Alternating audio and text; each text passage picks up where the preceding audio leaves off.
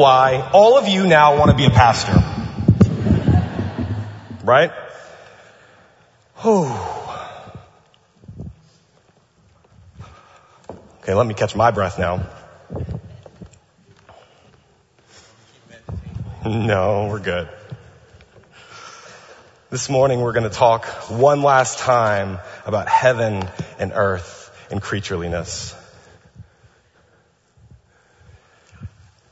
This, this is my, um, this is like got baby catnip on it. So when we do dedications, this keeps the child entranced. This, and it's also sprinkled with Ritz crackers.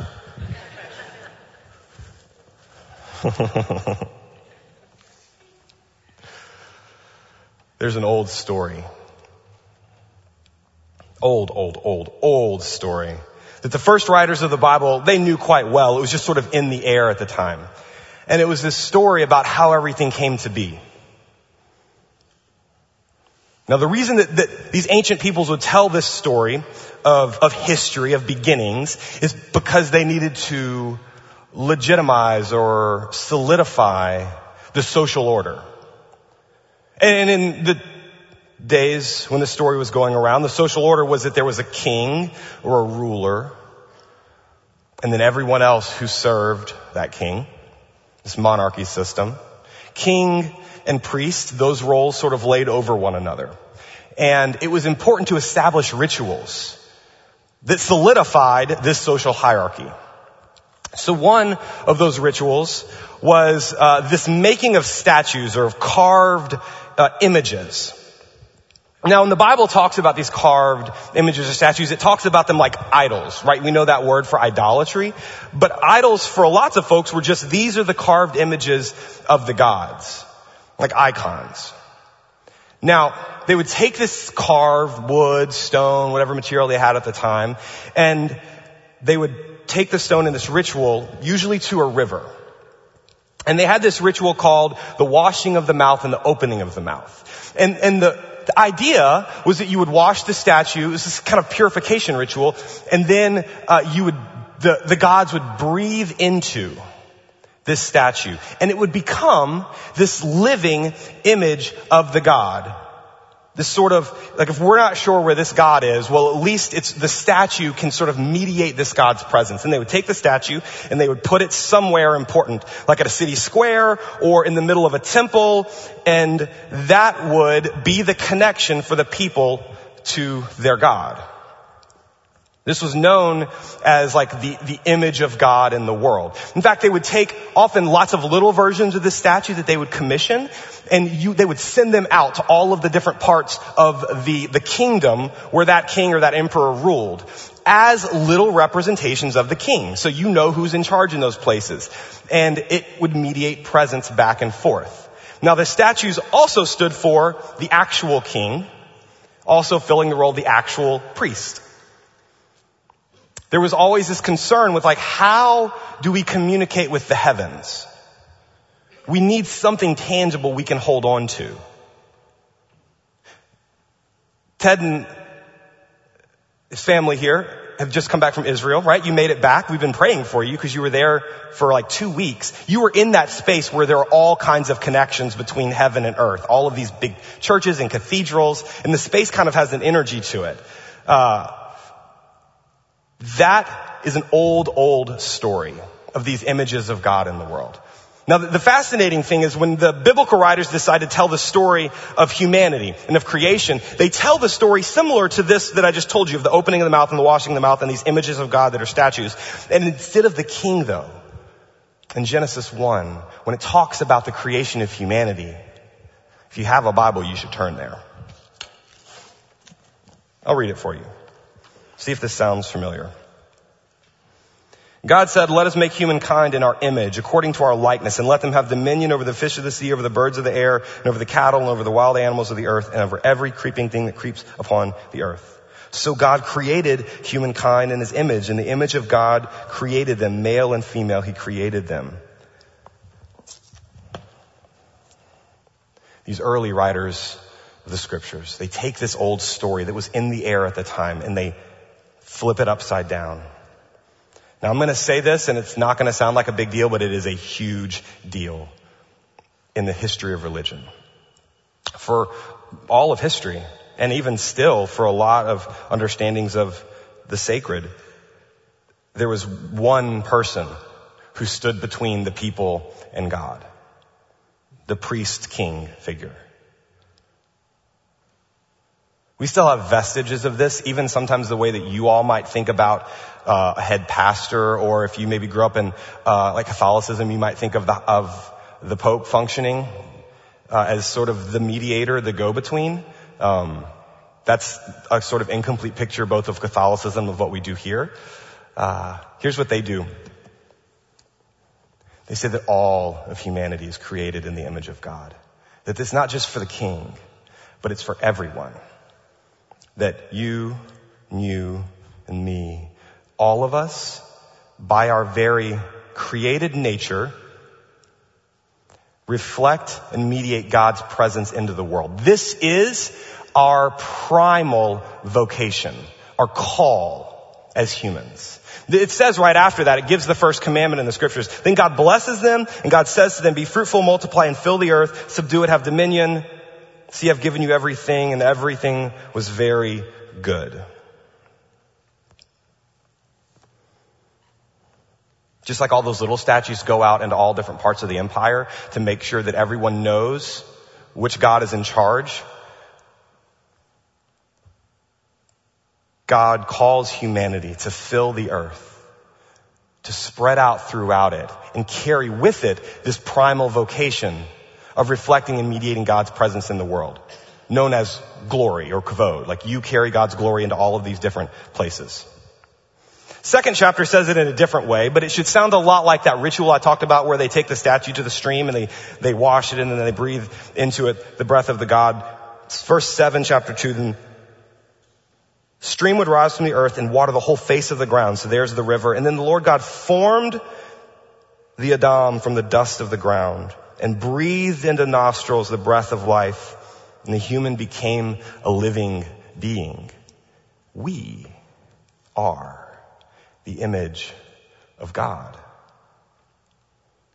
Not just the king, not just the ruler, all of us. It's this universalizing move right at the start of the thing. This is the created purpose for all of reality, for the cosmos. That somehow God calls humanity, you and I, to partner with God in this sort of overflow of God's very being into reality. When we talk about the image of God, that's what we're talking about. That we would be filled, right? God breathes into us the breath of life. And then in our filling, we go out into the world and the earth becomes filled with the glory of God. That's the story. That is the first story. We have to start there. And it's where we've been going back to week after week when we talk about where God is taking things in the new creation. In the resurrection of Jesus. What is Jesus doing in resurrection that sort of pulls all of this story into the present and pushes it off into the future as well? Connects all of these threads together. Now, this idea of filling the cosmos. It carries on throughout the scriptures. The psalmists talk about it. the whole earth is full of your glory. The prophets talk about it. it. Shows up in the book of Revelation when all of the angels and these creatures are singing, holy, holy, holy is the Lord God Almighty. The whole earth, the whole cosmos is full of His glory. That is where the story is headed.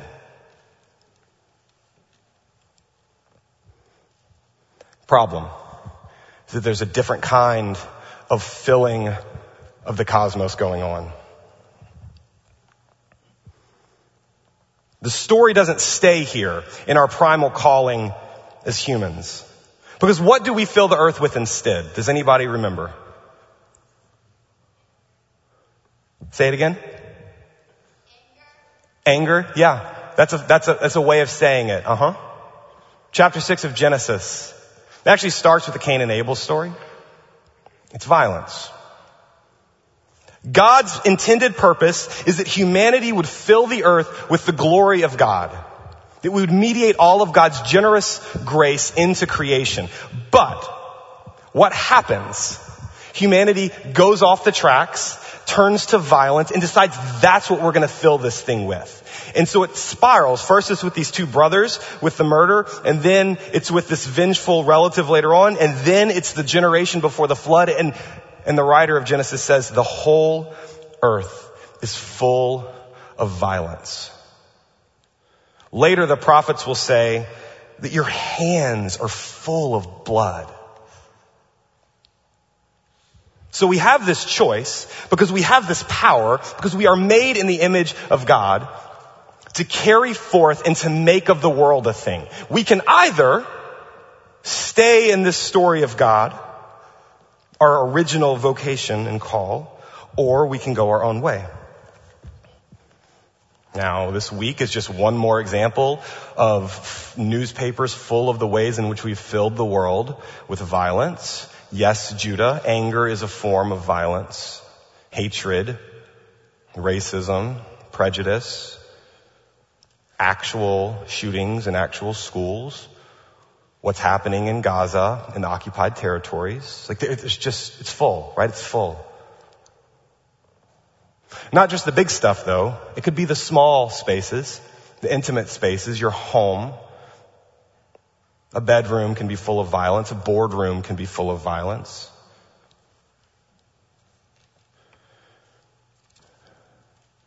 This does something. It begins to take this, this wholeness and that's what the word peace means in the Hebrew scriptures. Shalom means this wholeness, this unified reality. And it begins to break it apart. This is what we always say sin does. It, it, it dissipates, it disintegrates. Until everyone is an island, all competing for scarce resources, fearful, full of violence. That's what humanity decides it will do. Now, God is not going to give up.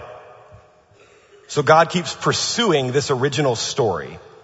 Chapters 1 through 11 of the book of Genesis talk about all the different ways that humanity exercises its power in really broken and destructive ways. And God keeps coming in and making space for humanity and grace. And then finally, God zooms in on one family.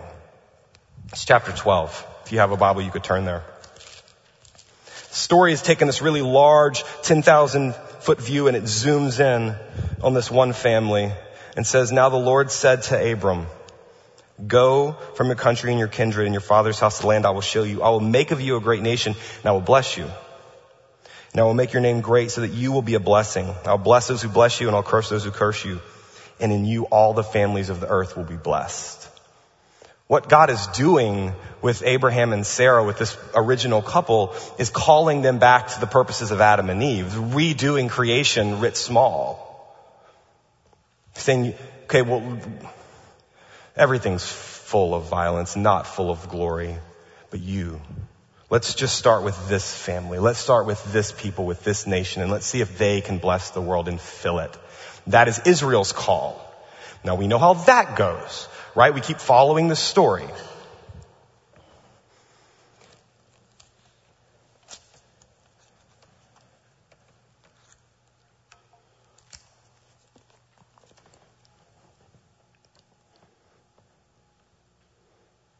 The letter to the Colossians, chapter 1, starting at 15.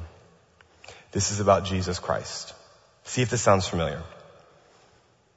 He is the image of the invisible God, the firstborn of all creation. For in him all things in heaven and on earth were created, things visible and invisible, whether thrones or dominions or rulers or powers, all things have been created through him and for him. He himself is before all things, and in him all things hold together. The head of the body, the church, he is the beginning, the firstborn from the dead, the firstborn from the dead so that he might come to have first place in everything. For in him all the fullness of God was pleased to dwell. Can you hear? Can you hear that primal story back with us again? For in him all the fullness of God was pleased to dwell and through him God was pleased to reconcile to himself all things, whether on earth or in heaven by making peace through the blood of his cross. And you, who were once estranged and hostile in mind, doing evil deeds, he is now reconciled in his fleshly body through death, so as to present you holy and blameless and irreproachable before him, provided that you continue securely established and steadfast in the faith, without shifting from the hope promised by the gospel you have heard, and which has been proclaimed to every creature under heaven. This is the story that Paul has become a servant to. And week after week, when we show up here, this is the story that we are telling each other over and over again, that we have placed ourselves in service to. What we could not do over and over again, it's still our calling. It has always been our calling.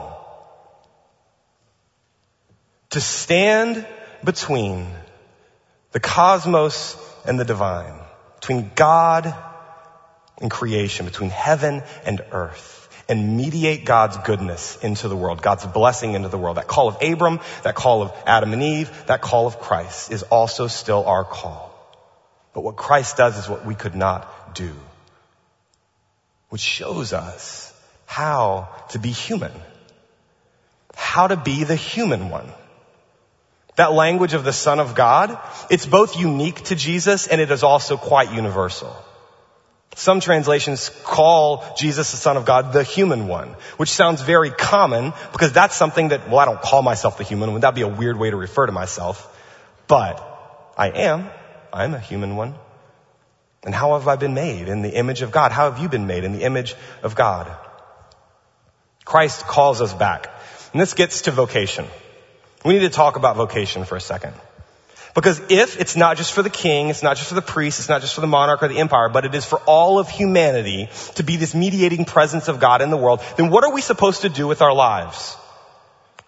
Sometimes it can feel like church is about me, or if you're a minister here, you could raise your hand, us standing between God and humanity, dispensing certain things out, and the role of the congregation is simply to receive. It sets up this weird power dynamic, right? It is not the original purpose or calling of humanity. I'm here with you. We're all in this together. Wherever you are in life, that is where you've been called to be. You show up here on Sunday mornings in preparation for being in the world.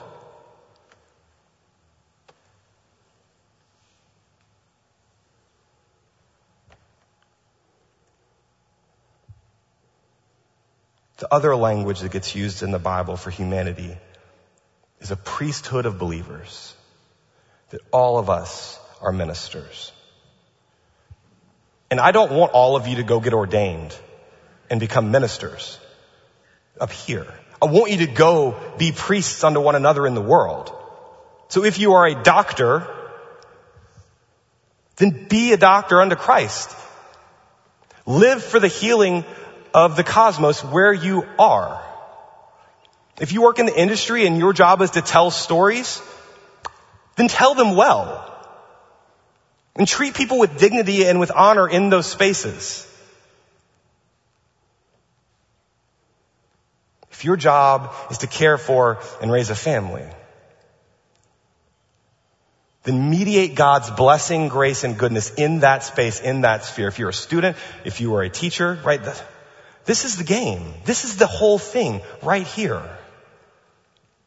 We are all image bearers of God and we all have a role to play. It gets really dangerous when the church starts to think that the job is to receive and it's other people's job to give, to give and to give. We all are called to this primal vocation. There is this pattern that gets established in the scriptures. And it's become really like if I were to write down what we're doing as a church, this is it. It fits on a note card. It's really easy. Just memorize it. It's three words. God calls us. And no one is excluded from this call. God blesses us. And then God sends us. Pentecost is a really good day to talk about this. God sends the Spirit and the Spirit, it fills the room where those early Christians are and then it begins to fill the earth. You could take that story and you could tell it just in the ways that we've experienced the last week with Andres. Sitting in a courtroom and all of a sudden this judge calls him by name, calls this new reality into being. And then we stand here and bless, right? And then at some point you'll sin. Not yet. That is what we're doing here. Calling you all back into this space week after week. Asking you to call your friends and family, people you love into this space. So that we together can clearly articulate what God might be saying to us. Which if it's not clear, we say it at the end of every service is benediction and blessing. That the world, that the cosmos would be blessed through us, through God. Not condemned, but loved. So when we think about vocation, all of us are included. This image that we drew a few weeks ago when Dr. Amos Yong was here to talk about missions, we would like to stop talking about missions as something that happens somewhere else. Missions is just what we do all the time if we're paying attention. Carrying this story into everywhere we go. What Jesus says, like, you're to be in the world, but not of the world. You are to move into spaces full of violence, full of anger, full of hands full of blood, and you are to change the space. You are to affect the atmosphere. Now part of that means you have to believe that this power resides within you and that it does not come from you but is a gift from God. And if you believe that, there are some pretty wonderful things that might happen through you.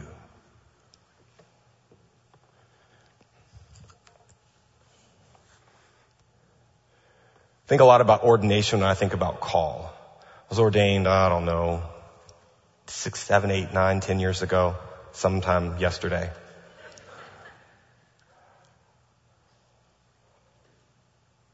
I remember it was very hard for me to see my own vocation in the world. Like, what did I say? The one thing I will never do is be a pastor.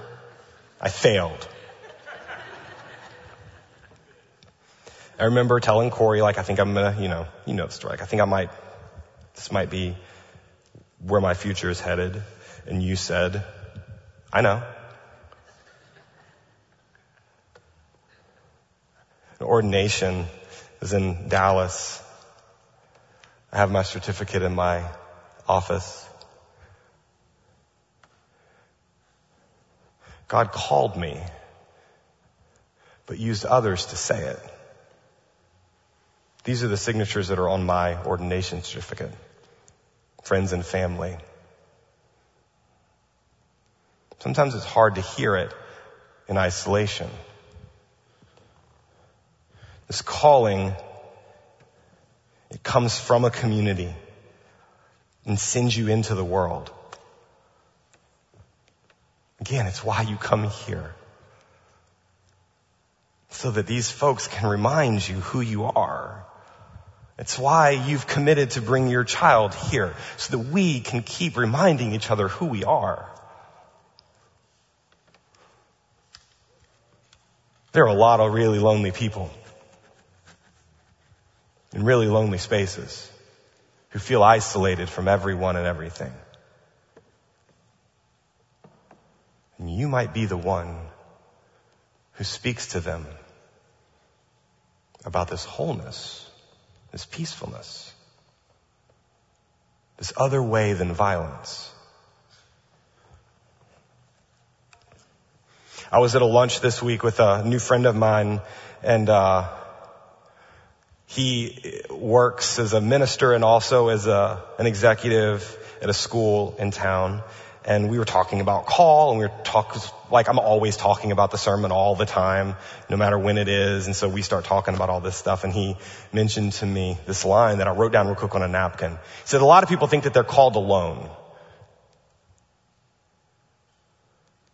But no, we are called together.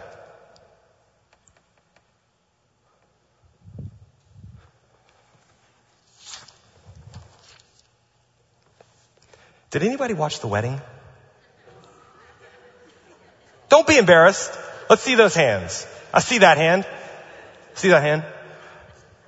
So I knew that there was a wedding going on, but like that was the extent of it.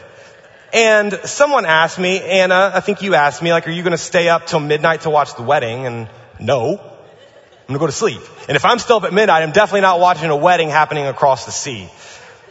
So last night, Corey and I sit down at the end of the night and we're thinking like, what are we going to watch? And we realize that the wedding is streaming. And I thought this, like, I could make fun of something for an hour. That seems fine. And so we start watching, and of course, it's, I turned to you and I said, like, by the way, this is just going to be an hour of, of me mocking things. Is that okay with you? And, uh, I, I didn't intend for it to happen, but I got really into it, y'all. I was, like, I was super rooting for this couple after however long of all these people processing. But I had heard about the sermon. Did you hear about the sermon? The sermon, okay. Okay. We could have just played that today and that would have been fine. It was Reverend Michael Curry, African American man from America, just brought it. I mean, and so there was this very, um, oof. I don't think England's listening to this, right? Okay, we'll say what we're to say. There was this very stodgy, older white fella who a, a couple of people before was sort of giving instructions, this very spiritual sounding thing, and, and the bride and groom were kind of snickering because it was all quite formal and, and really serious. And, uh, and then the Reverend stands up to preach. I'm going to read a few lines for you. Because what he does is he steps into all of like the, the symbols of power that operate in the world. All of this royal space. Interrupts it, partly with his very body, often not belonging in those kinds of spaces. And then also with his language, unabashedly about Jesus. Unabashedly about the history of humanity both in this country and abroad. Calls forth the prophets of our age and ages past. And he says it in a way that only he could have said it.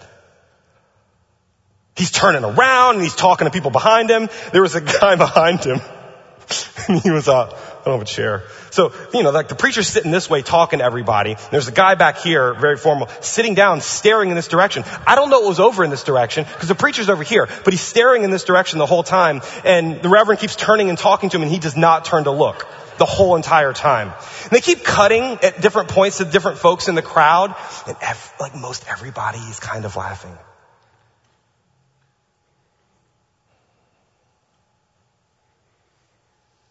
The Reverend was, was and is committed to the Jesus story. To carry it in all of its energy, vitality, revolutionary quality into this very, very formal space and just disrupts the whole thing. If you wonder why they killed Jesus, watch the Reverend preach. So they laugh, a lot of them. They roll their eyes, a lot of them.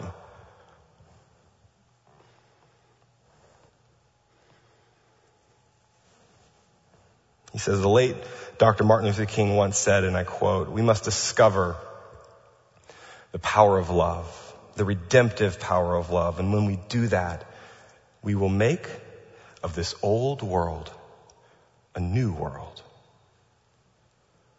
In this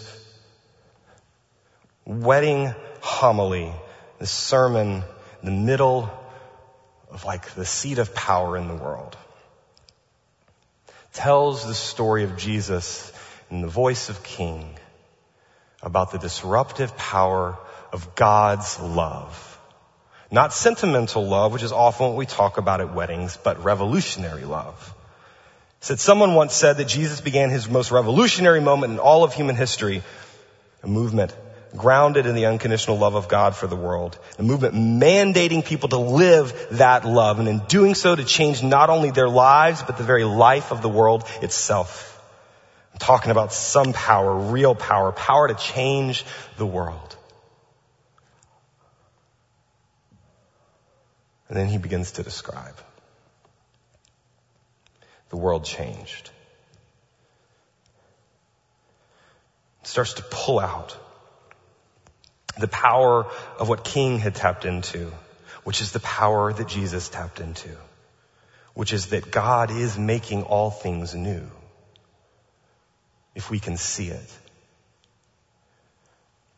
Part of coming here week after week is so that you can see it. If you don't believe me, just stop and think and imagine. Think and imagine. Think and imagine a world where love is the way. Imagine our homes and family when love is the way. Imagine neighborhoods and communities where love is the way. Imagine governments and nations where love is the way. Imagine businesses and commerce when love is the way. Imagine this tired old world when love is the way. When love is the way, unselfish, sacrificial, redemptive, when love is the way, then no child will go to bed hungry in this world ever again. Let me stop for a second. If you're curious what your call might entail, listen to the Reverend. When love is the way, then no child will go to bed hungry in this world ever again. I promise you there are kids going to bed hungry here. Not far from this very building. When love is the way, we will let justice roll down like a mighty stream and righteousness like an ever flowing brook. I don't need to give prison stats right now, do I? When love is the way, poverty will become history. When love is the way, the earth, the earth, the cosmos will be a sanctuary. When love is the way, we will lay down our swords and our shields down by the riverside to study war no more. When love is the way, there's plenty of good room. Plenty of good room for all of God's children because when love is the way, we actually treat each other well. Like we're all actually family. When love is the way, we know that God is a source of all of us and we are all brothers and sisters, children of God. He says, my brothers and sisters, this is a new heaven, a new earth, a new world, a new human family.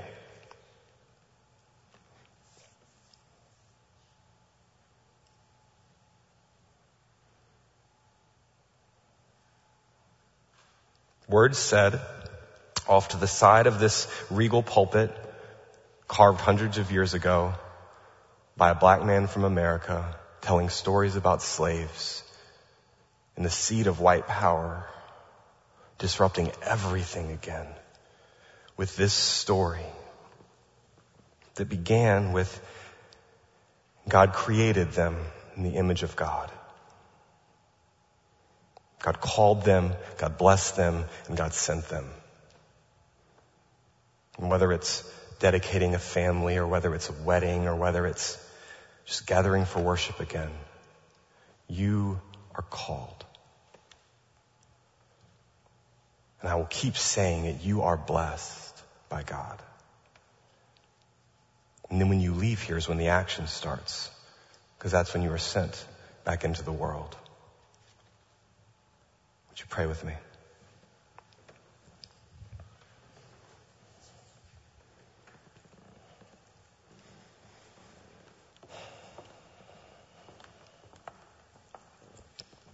Make this old world new.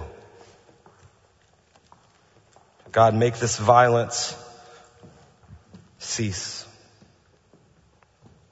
Make us whole so that we might go into the world and bring it back to life. Help all of us here today to see the dignified nature of our calling. To wherever we work, to our places of business and commerce, to our home economies, to this congregation. All of the places where we bring ourselves, that we bring you to. And all we do, whether in word, thought, or deed, it is for you, God, if we could be so aware. So however we are sleepy, wake us up. However we are dying, bring us back to life. In the power of Christ. Amen. Good morning, brothers and sisters. Um, Pastor John Jay, thank you so much for your message today and for a wonderful series. I hope um, you all have enjoyed it as much as I have. Um, I'd like to ask you to please stand and join me in the litany.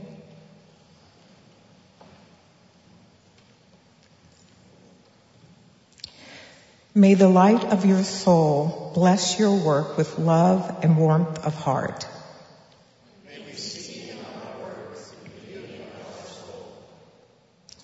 May the sacredness of your work bring light and renewal to those who work with you and to those who see and receive your work.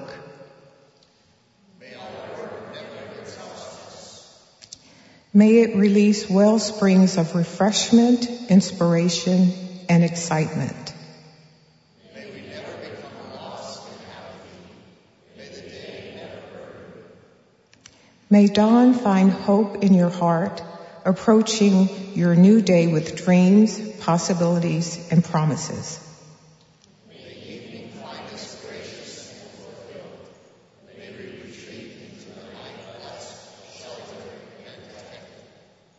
May your soul calm, console, and renew you.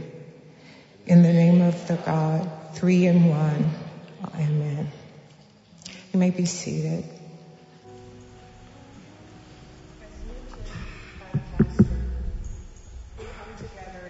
Week to encourage each other and to share with each other's um, our burdens as well as our resources for God's work. Um, as the hospitality team comes forward.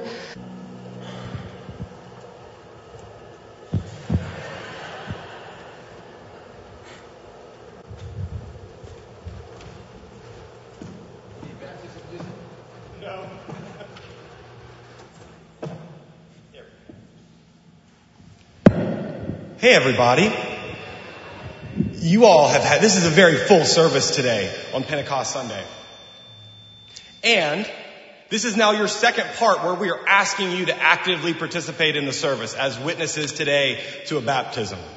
It is a really special occasion, marker in time for this new friend that I want to introduce you to. Some of you may already know her, um, but she and I have been in conversation for the last few months and she said, when can I be baptized? And I said, today. Let's do it. And so here we are. Uh, I'd love for you to meet her, for her to share her testimony with you, and then you bear witness to her commitment to follow Jesus in this life and all things. So I'm going to ask Mari if you would come join me down here at the front. Mari has, uh, she's been part of Bible Study Fellowship, which meets here for the last how long? Three years or so? Uh, good friends with Lindsay, one of our pastors on staff and started coming to the church oh, in the last half a year or so. And uh, through conversations, this feels like the next step in her own journey with God. Um, so I'm going to ask if you would please share uh, some words of testimony with our congregation. Okay. Um, I was raised locally in the foothills, and one could almost say I grew up in a Christian bubble. My maternal grandfather was a Baptist minister, as were a handful of family members before him. So we attended Baptist church every Sunday morning. And my father was Lutheran, so I went to Lutheran school during the week. I've always been a Christian, but admittedly my lifestyle didn't change much in my walk with God from my youth into my adulthood. Over the past 35 years, I've attended church in waves, depending on the season of time, but I never went to a Bible study or Sunday school class because I thought it was unnecessary. In my eyes, I believed my background, knowledge of the Bible, and my unwavering faith were all God really expected of me until I started attending BSF here at Foothill Baptist a few years ago. What started out as no more than an intellectual interest in the study of Revelation rocked my world. Not only do I now have a more accurate grasp on reality, I have come to realize there is such a thing as having a personal relationship with God, and that as a Christian it is my responsibility to live a purpose-filled life, not skate through it as a lukewarm Christian. I'm excited about the future as well as a little apprehensive. I've attained a deep-seated sense of peace within me that I've constantly yearned for, but never felt until now. So I know I'm finally on the right path.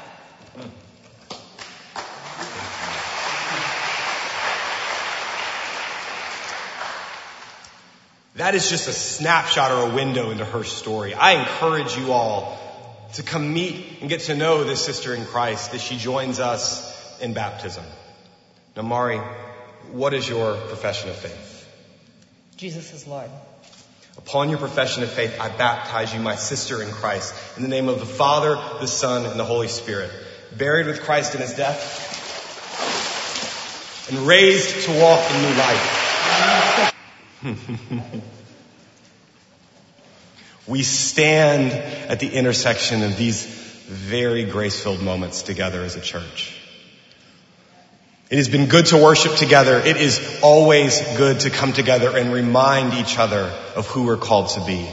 Image bearers of the divine in the world. So now as you go into the world, the real work begins. That is where you have been called. This is simply practice. So I'm going to ask at this time if the prayer team would come down to the front.